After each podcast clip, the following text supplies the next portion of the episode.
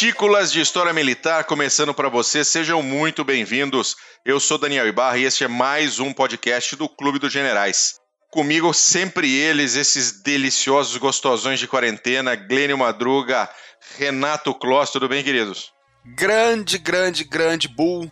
Fala, meu querido Daniel, meu querido Glênio, Von Mackensen, como vocês estão nessa quarentena, enclausurados, sem poder pôr o pé na rua? Eu aposto que vocês não estão aguentando mais e que vocês já beberam o estoque de vocês. Eu tive que comprar uma, uma, caixinha de cerveja aí desses dias aí, porque tava. É o Fardim Salvador, né? É o Fardim Salvador, esse mesmo. Suprimentos, né? Prioridades, prioridades. Saudações prioridades. cavalarianas para você, ouvinte.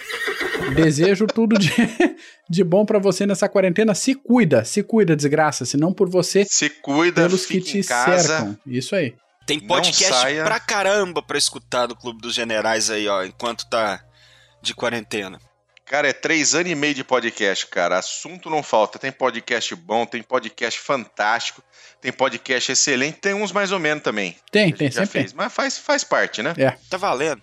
Tá valendo. Mas, assim, pra gente pegar hoje o, o, o mote do dia, né? A hype do dia, nós vamos falar de doenças e como elas influenciaram o mundo, como elas influenciaram todos nós aí ao longo desses, desses milhares de anos que nós estamos aqui. Uh, Mac. Ope. Puxa a primeira aí.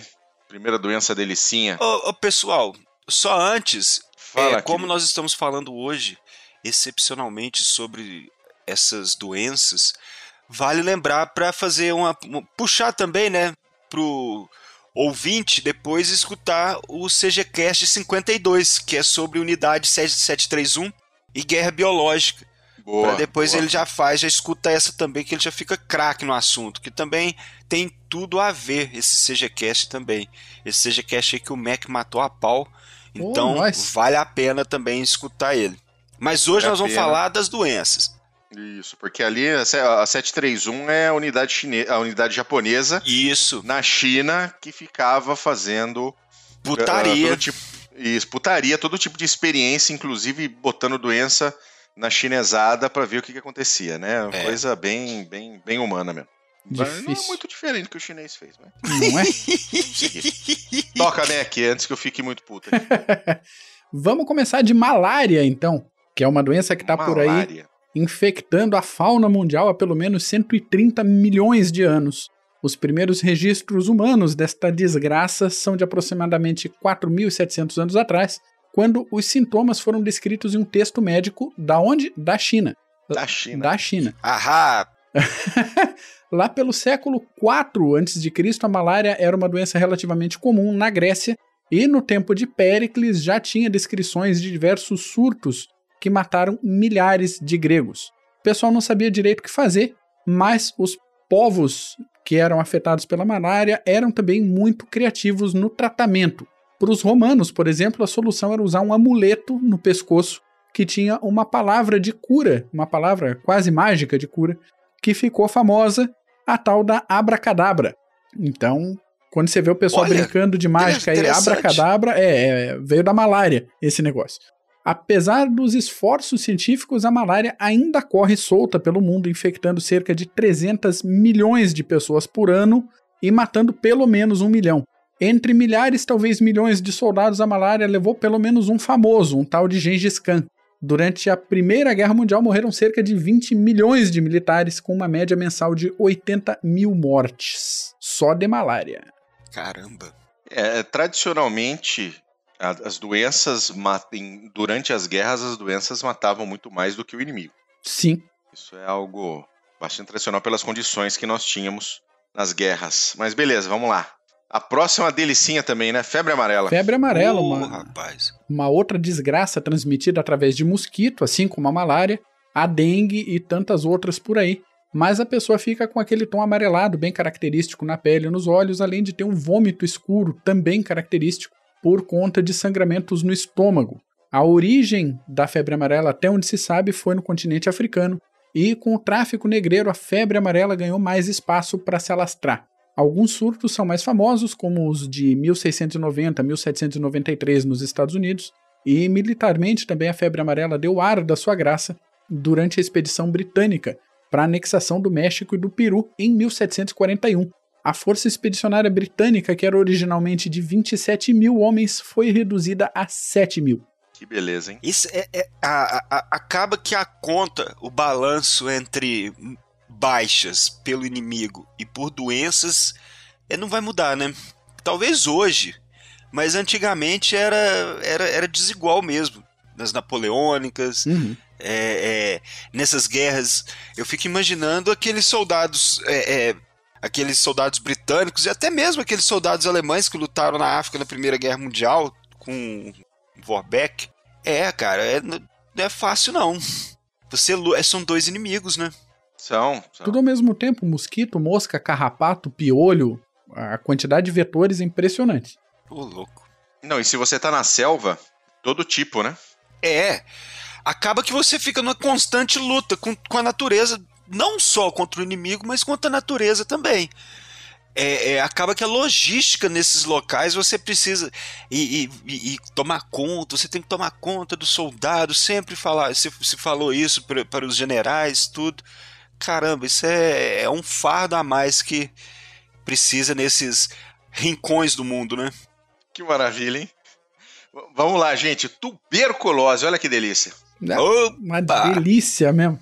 Para você que tá com dificuldade de respirar, vamos lá. Tuberculose é uma das doenças contagiosas mais letais e vem na sua campanha contra a humanidade desde antes dos nossos primeiros assentamentos seminômades, para ver que desgraça. Não, se você parar para pensar na história da sua família, tem alguém que teve tuberculose. Sim. Certamente. Certamente. Não tem jeito. Não tem jeito. Se você se você, se você conseguiu, né, se, se a história da sua família foi passada oralmente ao longo dos, dos tempos de, de, de avós para avós, para pais, uh, cara, tem, alguém teve tuberculose no meio do caminho, certeza. Certeza. A, a Idade Média foi a época de ouro da doença, matou mais gente que várias guerras aí do medievo e inspirou, curiosidade, né? Inspirou aquela crença do toque curativo do rei.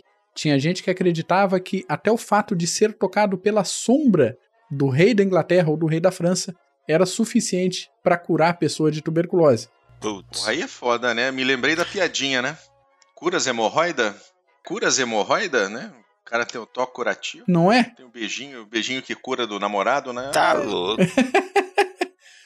Agora dói aqui, ai, passou. Agora dói ali, ai, passou. Curas hemorroidas. Meu, é, é, é, isso. Meu Deus Acontece do céu. O que, que, que, que a quarentena não faz com o filho da puta, né?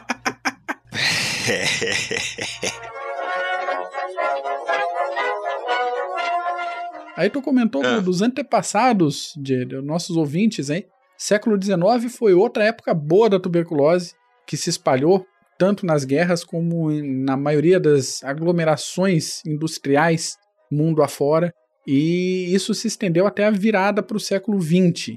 No total, nesse período, 24 países foram afetados pela tuberculose durante a Primeira Guerra Mundial e as mortes atingiram taxas de 150 mortes para cada 100 mil pessoas, isso em países como Estados Unidos, Irlanda, Bélgica, Escócia, Alemanha e Japão. Cacetada. Para ter noção, em 1918, último ano da guerra, uma em cada seis mortes na França ocorreu por tuberculose, não pela guerra. E ela, e ela ainda mata até hoje. Sim, tá aí, tá aí. Até hoje, é. A próxima doença delicinha, varíola. Varíola, outra virosezinha é bem incômoda. Essa danada mata cerca de 30% de todas as pessoas infectadas. A origem da varíola é disputada entre Egito e Índia vem matando gente há mais de 3 mil anos. Uma evidência concreta da varíola na antiguidade veio da múmia do faraó Ramsés V, falecido no ano de 1157 a.C., que apresenta aquelas feridas bem características na pele. Ainda na antiguidade, acredita-se que a varíola tenha contribuído muito para o declínio do Império Romano, com um surto importante já no ano de 108, que ficou conhecido como a Praga Antonina. Essa praga matou cerca de 7 milhões de pessoas. Agora, é, imagina Caramba. o impacto desse volume de mortes naquela época. Exatamente. Ô, louco. Muita gente. Na, na Idade Média, a varíola também correu solta, dificultando bastante o desenvolvimento europeu. Com a conquista da América, a coisa piorou de vez. a gente podia se estender com processos de é, assentamento, colonização, mas trazendo mais para perto, só no século XVIII, 60 milhões de pessoas morreram de varíola. No século XX, estima-se 300 milhões de pessoas. Caramba!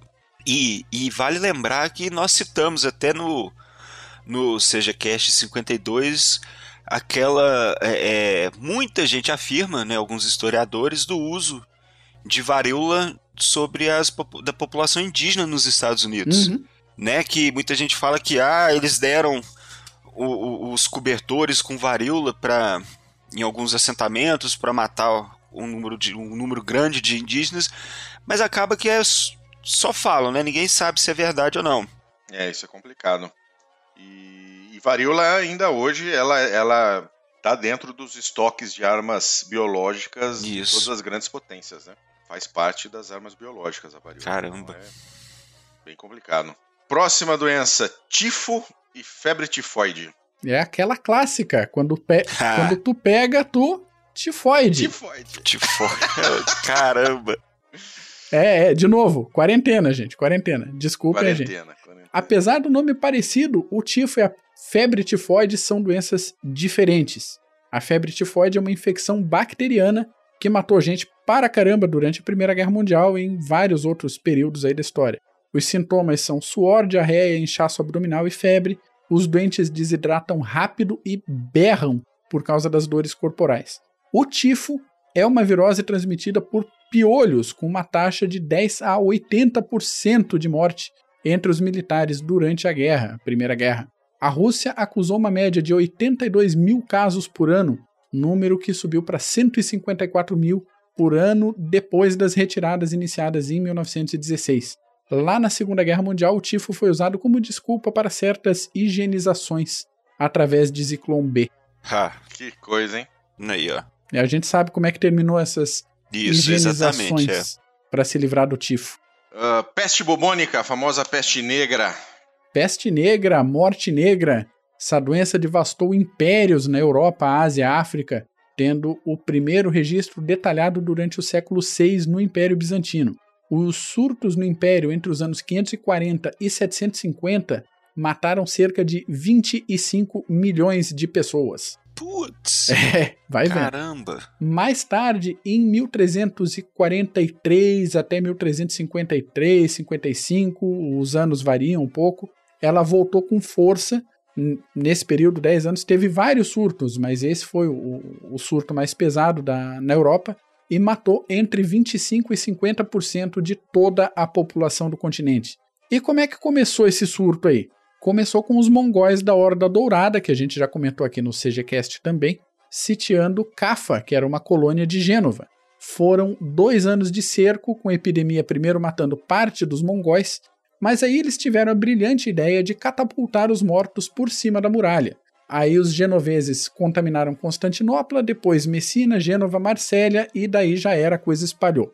Ninguém sabia como tratar, ninguém sabia a causa da doença e nenhum país está preparado para esse tipo de devastação até hoje.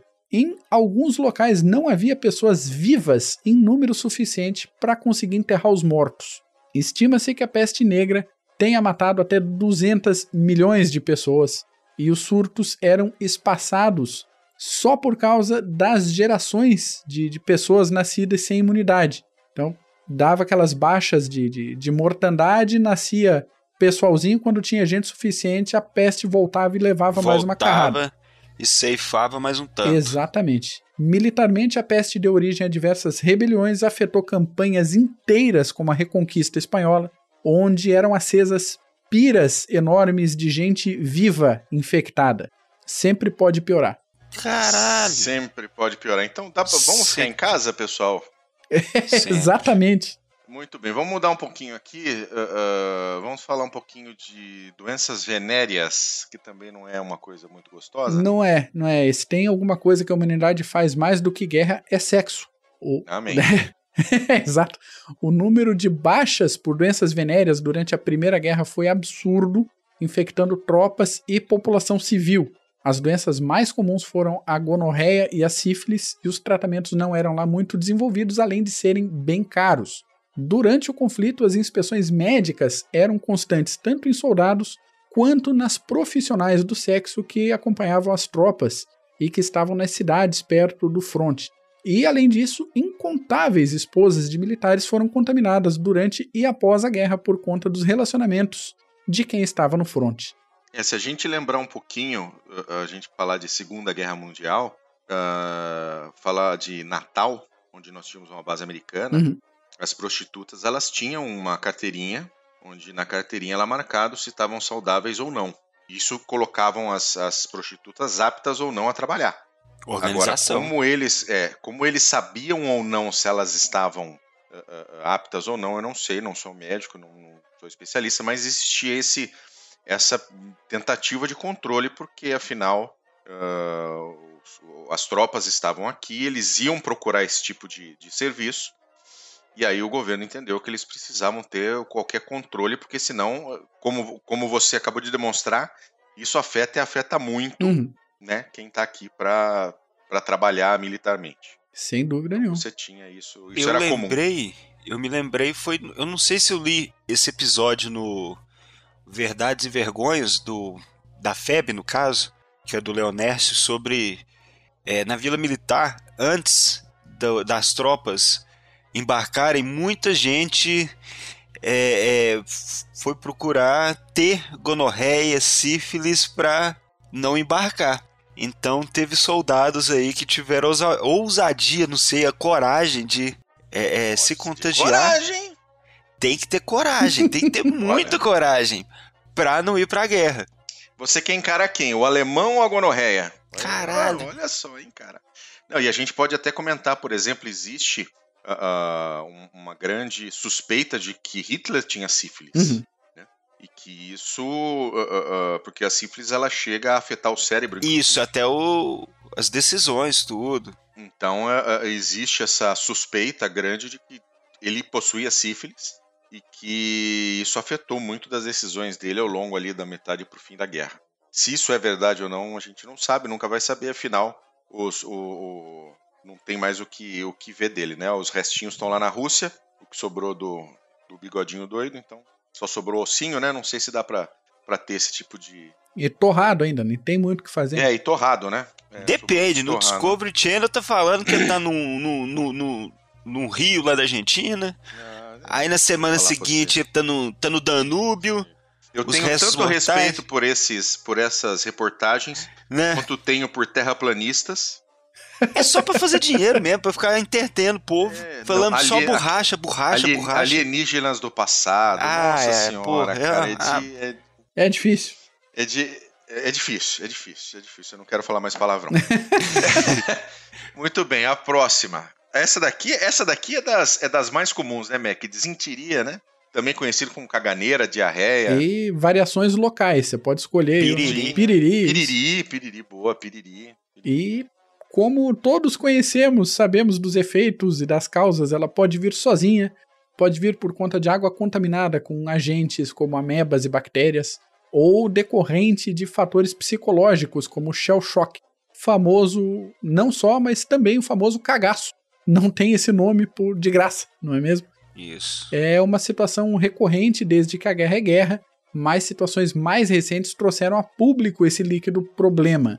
Em Galípoli, a. a disenteria, a caganeira, a diarreia veio com os britânicos e se espalhou com a ajuda de moscas e das péssimas condições de higiene. E aí, dor abdominal, incontinência, é, incômodo que, se for tratado de forma rápida, dificilmente vai levar à morte. Mas não era o caso dos britânicos nessa situação de Galípoli é, grande parte dos casos de disenteria mebiana, e agora sendo específico, evoluíam para infecções secundárias e abscessos no fígado, virando problemas crônicos. Além disso, desidratação, se não for tratada rapidamente, também pode levar a casos graves de falência renal e até ao óbito, à morte. É verdade. Cagar demais pode e... matar. pois é. Os australianos, na Nova Guiné, quem já assistiu aquele filme e quem acho que não sei se comenta no, no livro da Rennes, não sei, mas também passa aquele filme Cocoda, que é daquela trilha, que eles já cortavam, né, o a, a, a, a calça, já, não, já deixava aberto, já ventilado ali a região da bunda, porque já já como não se diz, tempo, era né? só, é, não dava tempo, não, era só parar. Então eles já cortavam ali para não ter perigo de ter que abaixar as calças toda hora. É bom, praticidade militar, é isso. Ventilar. cólera, vamos falar de cólera. cólera, vamos passar pra cólera. Vamos lá. Esse assunto tá muito, tá muito cagado. Tá, tá cagado o assunto. Bom, a cólera é uma doença causada por um bacilo que precisa atingir o intestino delgado do seu único hospedeiro, que é o ser humano, e numa quantidade muito elevada para que cause algum tipo de dano mais sério que alguma diarreia. Isso ocorre principalmente pela ingestão de água contaminada ou de alimentos que tenham entrado em contato com água contaminada ou excrementos humanos e que não tenham sido devidamente higienizados. Lave a sua saladinha, você que nos ouve. Isso. A transmissão por contato físico, como na manipulação de roupas e objetos, é muito improvável, mas não é impossível. Isso tudo a gente sabe hoje. No século XIX, que a gente sabe que não foi para amadores o século XIX, mais especificamente na Guerra Civil Americana, Guerra da Crimeia e na Guerra da Tríplice Aliança, Guerra do Paraguai. Um abraço para todos vocês ouvintes que pedem episódios sobre Guerra do Paraguai. A gente vai chegar. A gente vai chegar. Prometo que a gente chega na Guerra do Paraguai. Vários tipos de cóleras genéricas e diarreias eram categorizadas simplesmente como cólera, sem muita distinção por pura falta de conhecimento. Alguns médicos brasileiros estabeleceram quadros com o número de mortos o corpo médico não tinha um consenso sobre as causas da epidemia e nem consenso sobre os tratamentos. Estima-se que cerca de 2 mil militares brasileiros morreram na província de Correntes, na Argentina, só de cólera, gerando desconfiança nos argentinos de que a gente estava levando praga para o território deles lá. E eles não estavam totalmente errados, era isso que a gente estava fazendo mesmo.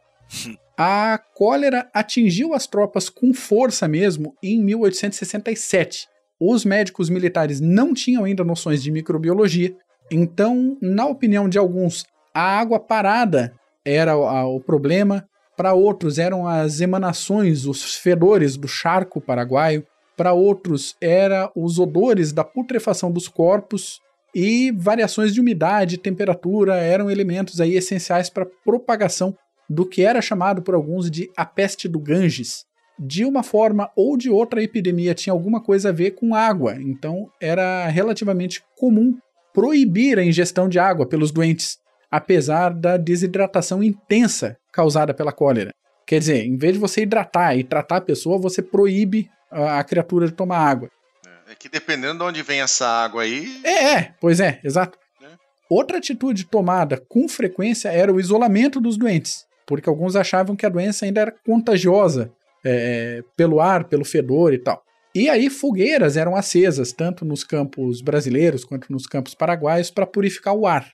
Além disso, pois é, o álcool era bebido a baldes para tentar evitar e tratar os doentes que desidratavam. Então o cara já estava desidratado, já estava ferrado, já estava. Já desidratava tudo, mais. E daí metia cachaça no camarada lá para ver se trazia ele de volta. Limpava por dentro. É.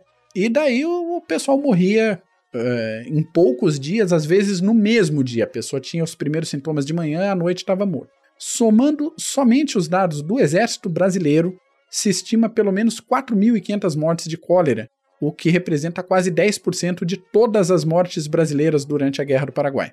Após alguns estudos iniciais de médicos militares nossos depois da guerra, as condições higiênicas das instalações de saúde militares começaram a ser estudadas e melhoradas. Depois do fim do Império, as leis foram alteradas e se reorganizou o Corpo de Saúde e o Serviço Hospitalar do Exército. Lá em 9 de dezembro de 1890, um capitão chamado Ismael da Rocha foi mandado para a Alemanha para estudar tratamentos para tuberculose e voltou com material suficiente para repensar toda a saúde militar brasileira. Então, vê o efeito que um surto de, de cólera que em grande parte dos casos nem cólera era, era disenteria mebiana, mas o que isso proporcionou na evolução do corpo militar do Exército Brasileiro. O impacto foi muito grande, né? Muito bem. Caramba. Pé de trincheira, famosão, hein? Famosão. Quem nunca viu foto de pé de soldado completamente detonado é, por essa infecção aí, né? Agradeçam pela maior parte das fotos serem preto e branco, porque o negócio é muito feio. A causa disso é a umidade constante dos pés, associada ao frio e condições sanitárias desencorajadoras para qualquer pé em sã consciência. Nas trincheiras, os militares passavam horas em pé sem poder mover as pernas, sem trocar meia, e a infecção podia evoluir para gangrenas e amputação de membros. A solução disso não é solucionar, é prevenir. Lavar os pés em água morna, massagear, secar bem, secar bem entre os dedinhos ali, não futucar a unha com a faca de campanha, senhor militar que ouve a gente, e trocar as meias várias vezes por dia, se necessário. Imagina isso agora na Primeira Guerra Mundial. Né? Os casos de pé de trincheira nas forças britânicas foram de pelo menos 70 mil casos. Mais para o fim da guerra ainda foram fornecidos calçados melhores para a tropa. E os casos diminuíram bastante, mas aí já estamos falando de, de metade para frente de 1918. É, muito bom. Só, só uma coisinha. É, outra história interessante que tem também da, da, dos pés de trincheira foram em relação aos pracinhos brasileiros, que na Itália é, eles logo tiveram a, a, engenhosidade do brasileiro, logo eles já vieram com a solução que era colocar palha dentro, usar sempre, se possível, galochas é, naquele, na, na, é, é naquele ambiente úmido, com neve e tudo que eles enfrentaram na Itália. Então eles usavam sempre ou galochas ou botas com números maiores e metia palha dentro da, das botas, então assim pelo menos eles conseguiam manter, isolar, eu acredito, a umidade do, do pé e a, da meia. Então, pelo menos os brasileiros conseguiram rapidamente a, a um, um, jeito de, de combater isso. E, e, eu acredito que isso sempre foi uma, uma, apesar disso, sempre foi uma prática comum, né? Pra, contra pé de trincheira. Em vez de pé de trincheira, agora a gente tem febre de trincheira. Então, doença bacteriana transmitida por piolhos, pequenos habitantes comuns em ambientes militares que crescem e se multiplicam em recantos lá onde o sol não brilha e nas dobras e costuras dos uniformes. Era bem comum os soldados passarem fogo de vela pelas costuras das fardas para estourar essas desgraças que mordem em tudo que é canto. Os sintomas são dores musculares, dores de cabeça, febre, suor abundante e duram cerca de 5 dias. A doença é facilmente transmitida, contraída, recontraída, atingindo mais de um milhão de soldados ao mesmo tempo durante a Primeira Guerra. Quando o militar era diagnosticado, era afastado do fronte por pelo menos três meses, mas pelo menos a mortalidade disso aí era baixa. Era questão de higiene, incômodo, e aquele negócio, cada baixado é uma força menos na trincheira. É. Muito bom. Próximo, gripe espanhola. Gripe espanhola, a gente podia fazer cinco CGCasts aqui sobre gripe espanhola, mas a gente vai economizar o vídeo de você ouvinte. Está em alta, né? É, é. Então, resumindo, essa gripe matou mais do que a Primeira Guerra Mundial. As estimativas variam entre 50 e 100 milhões de mortes. E até um. Puta que pariu. E até um presidente do Brasil morreu dessa gripe ela começou a se espalhar ainda durante a, a Primeira Guerra e matou gente de todas as idades, de tudo que é lugar do mundo, com o número de vítimas sendo mais acentuado entre pessoas desnutridas e com condições de higiene não apropriadas, o que é normal depois de uma guerra de grande escala. As vítimas desenvolvem problemas pulmonares graves, dor de cabeça, dor muscular, dor de garganta, tosse seca e febre.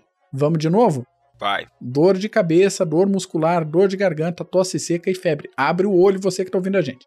Após a infecção, a vítima morria em cerca de três dias. Papum. Pegou, morreu. Papum.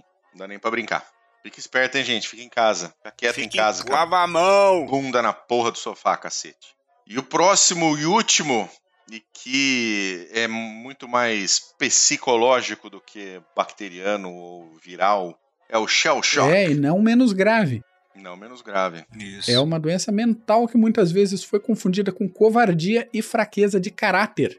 Hoje em dia conhecida internacionalmente como PTSD ou Síndrome de Estresse Pós-Traumático, em bom e belo português. Os sintomas podem incluir insônia, dificuldade ou impossibilidade para falar e para andar, além de ataques de pânico e convulsões. No início da Primeira Guerra, os casos eram poucos mas com o andar da guerra os casos dispararam e os médicos não sabiam exatamente o que causava essas baixas.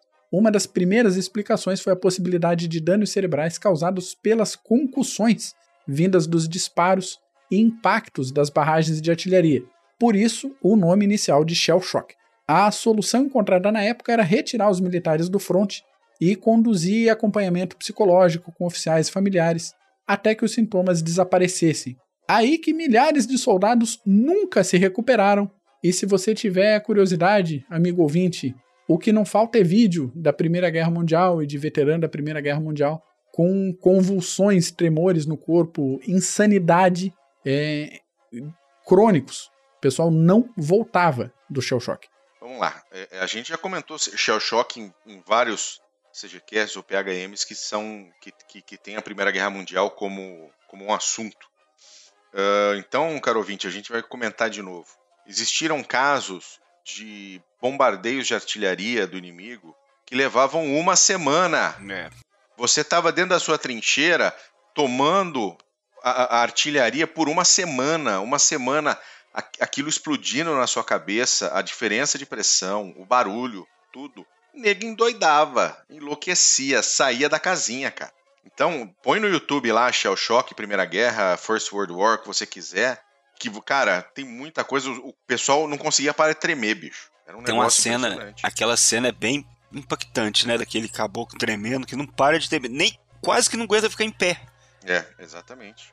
Então o negócio era, era sério, era sério e mesmo. tem livros muito interessantes, tanto de parte clínica quanto de veteranos da guerra do Iraque e Afeganistão. Agora o pessoal está publicando memórias. É, desde que começou a sair aqueles primeiros livros é, das missões dos SEALs, tal, tem uma série de livros interessantes. E a gente vai deixar umas dicas aí na descrição do episódio de livros atuais sobre o pessoal que se recupera de PTSD e como é que é esse processo. É. Dói, dói de ler. Então, é, é aproveitando que você pegou, Bull, de barragens de artilharia que duravam uma semana. Ouvinte, se estão te pedindo para ficar com o rabo no sofá uma semana, fica. Não estão te pedindo para ficar numa barragem de artilharia, tá? Bota o rabo no sofá uma semana e, e, fica quieto aí. Lê um livro, lê um gibi. Isso. Entendeu? Coça a barriga do cachorro. Almanacão. Entendeu? Conversa com a patroa. Faz tempo que você não fala com a patroa. Conversa com a patroa. Conversa com o maridão. Entendeu? Fica de boa. Ou, é, né? Faz, finge, finge que o gato gosta de você, vai lá, faz um carinho nele. Fica aí, cara, fica quietinho. Se tiver que sair é só em extrema necessidade. E fica quieto aí, pra não, pra não dar merda. Isso. Tá bom? Uh, indicações bibliográficas, senhores? Temos, Mac. Temos. A primeira se chama Soldados de Seis Pernas, do Jeffrey Lockwood. É um livro da editora da Universidade Federal de Santa Catarina que aborda um pouco a história de agentes biológicos, vamos dizer assim, de insetos como instrumentos de tortura, de guerra e de terror. É um livro interessantíssimo, vamos deixar o link aí na descrição do episódio. Outro link, que eu não tenho o livro aqui na mão agora, desculpa, mas se não me falha a memória, o título é História da Humanidade Contada pelos Vírus. É um livro bem interessante, eu li tem alguns anos já mas eu vou deixar o episódio aqui embaixo. O episódio, vou deixar o link aqui embaixo. Link da Amazon. Ouvinte, se você quer ajudar o Clube dos Generais com uma comissãozinha, compra pelo nosso link lá. Você não vai pagar nem um realzinho a mais por isso. Vai ter um livro bom na tua estante, uma leitura de qualidade, que a gente só indica livro bom aqui, e ainda isso. vai ajudar o CG com uma comissão. E vou peneirar mais alguns livros, mais algumas indicações que eu falei agora há pouco de PTSD, para quem quer uma literatura é, mais atualizada vindo de militares. Muito bom. Excelente. Boa. Paulos, meu querido. Ficamos assim? Ficamos assim. Bom falar contigo de novo. Muito bom. Estarei um pouco mais, estarei um pouco mais presente nessa quarentena para os nossos CGCasts. Boa. E vamos lá, né? Vamos lá que assunto não vai faltar. Não vai não. Isso aí, Mac, meu caro Glênio. É Gente, um abraço, Bull. Obrigado, sempre bom ter você nos, nos nossos microfones. Vamos fazer durar isso aí, vamos trazer de volta. Vamos, vamos lá. O prazer e a honra é minha. São meus. Paulos, obrigado. E Eu vamos preparar um negócio Mac. cremoso pra semana que vem. Então tá bom. Vamos que tá vamos. Vamos que vamos. Beleza, gente? Um abraço. Tchau. Alô.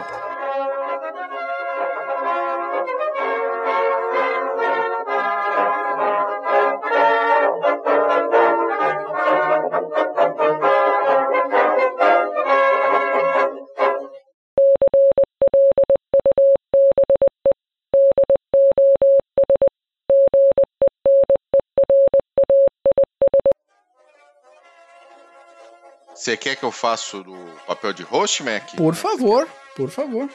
Brilha! Brilha, voa, borboleta. Brilha, Faz estrelinha.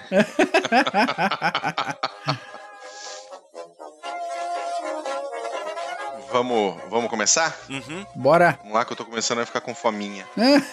Olha. Gulosa. Tá, minha...